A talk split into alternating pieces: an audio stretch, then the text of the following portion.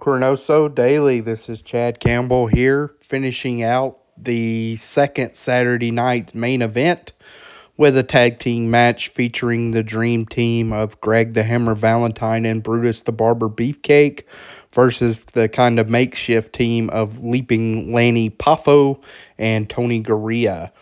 The final matches on Saturday Night Main Events I've always kind of equated to an encore performance at a live concert. It's usually one or two things. It's either kind of the band or the wrestling promotion giving you kind of a fan favorite or somebody they're getting behind. In this case, the newly minted WWF Tag Team Champions, the Dream Team, were certainly some of the most heavily pushed wrestlers in the promotion at the time. So the WWF was giving the viewer a showcase, kind of as a thank you for staying with the program past the midnight hour. Or it's also kind of like a little breakout or Easter egg. So kind of like on a concert too, where you may get some kind of little neat caveats. It's very rare in the way that Saturday Night's Main Events are structured, that the final match is the highlight of the show. I can't recall right off the top of my head any Saturday Night Main Event where that is the case. But more times than not, it's something a little interesting, and this match is interesting too.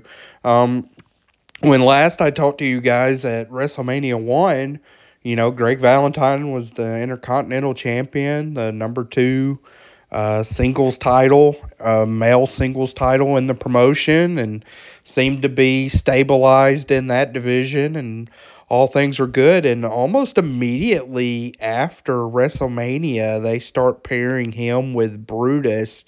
They have a couple of kind of jobber matches on TV. It's interesting, the first month or so of them teaming together, there's a lot of back and forth where Greg is still feuding with Tito Santana over the Intercontinental title, and therefore the tag matches of him teaming with Brutus generally consist of the two singles feuds coming together in a tag match. So you see a lot of Dream Team versus Tito and Junkyard Dog, or Dream Team versus Tito and David Sammartino. But then, starting in the summer, you start to see a shift of that. Greg loses the Intercontinental title to Tito Santana. They do a series of rematches. But around that same time, the Dream Team started challenging for the Tag Team Championship against the U.S. Express. They have some really good matches if you seek them out on MSG, and the actual title change is from Philadelphia. You know, a really interesting dynamic. And then once the title change does happen in August in Philadelphia, almost exclusively after that, Greg Valentine is no longer in singles matches. He's pretty much teamed up with Brutus as the Dream Team, which you might could think was a little bit of demotion. I mean, it's an interesting argument. I think there's I guess there's an argument to be made that Greg the Hammer Valentine in 1985 is kind of one of these guys that you think about in history that he could have been a main event player. He could have been a world title holder somewhere, you know, maybe if he defected to AWA around this time, or even, you know, if he goes to Jim Crockett Promotions, he could have been in the Ron Garvin role in 1987. That's possible too. So it's interesting to think about, but I do think he really helps carry the Dream Team and gives it a lot of credibility and makes it a very enjoyable team overall. So we start out with a promo, the Dream Team, and oddly enough, Greg's the only one that speaks here. So Greg says that they're the WWF Tag Team Champions. They'll take on anybody and everybody. Gene brings up the U.S. Express, and they actually show footage of the title change from Philadelphia. Excuse me. Then we get to the match itself. Now they're facing the tag team of Lanny Poffo and Tony Garea. You would think this might be kind of like a good enhancement level tag team, and I actually figured they teamed a lot together. This is the first time they've ever teamed together. They only team one more time, and it's next June where they lose to the Fump brothers, Haas and Jimmy Jack. So that's a little kind of interesting caveat.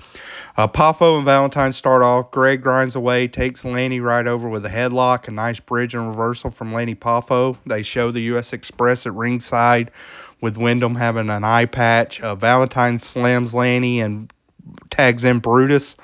Poffo's able to fight out and arm drag Brutus. He gives him a drop kick, a slam, and then does the moonsault for a near fall that Greg actually has to break up the count on. Poffo then gets worked over and desperately tries to tag Garea, but is unable to. Some good work by the Dream Team here. They cut the ring off in half. They're tagging in and out quick, in and out moves and doing some damage as well. Poffo's able to lunge and make the hot tag to Garea. Garea fires away on Beefcake. Again, this is one thing I like about the Dream Team is it shows a good hierarchy, where in this match it's specifically any momentum shifts towards the baby faces come at Beefcake's expense. So Garea fires off on Beefcake. He gets a flying body press for two, but then Beefcake's able to weather the storm, tags in Valentine. He gains the advantage quickly with an elbow drop and then the figure four, and Garea taps out. A 4 or 5 minute match, again, used as enhancement for the Dream Team. But I thought this was a pretty feisty, fun match overall, 2 stars. And really helps put over the Dream Team as major players within the promotion. That's all I got on this one. Please check out all these podcasts daily. Thank you for starting your day with us here at ChroNoSo. And until next time, this is Chad Campbell signing off.